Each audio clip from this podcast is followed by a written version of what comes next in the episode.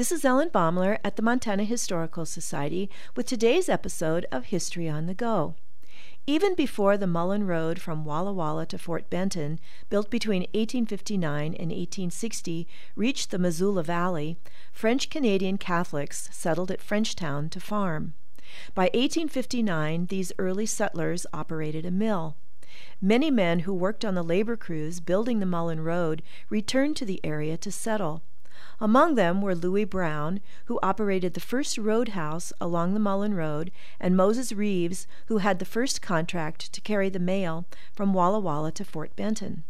In 1864, Jesuit priests from St. Ignatius Mission established the Frenchtown Cemetery and built a small log church, the second built in Montana for white settlers.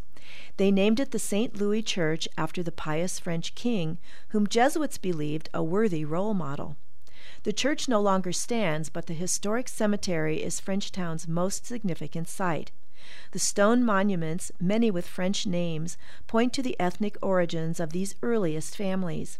A high wrought iron fence, family plots, and handsome stones make it one of Montana's most charming cemeteries.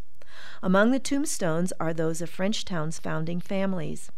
The stone mausoleum of T.J. Demers, wealthy founder of the Flathead Valley boomtown of Demersville, holds his remains and those of 11 family members. The 264 recorded burials included worn wooden markers and elaborate marble tombstones.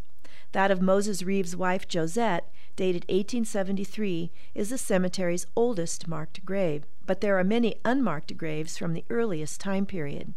The cemetery remains an active burial ground for descendants of Frenchtown's founding families. This is Ellen Baumler at the Montana Historical Society. Visit us, become a member, and show your love for Montana's heritage.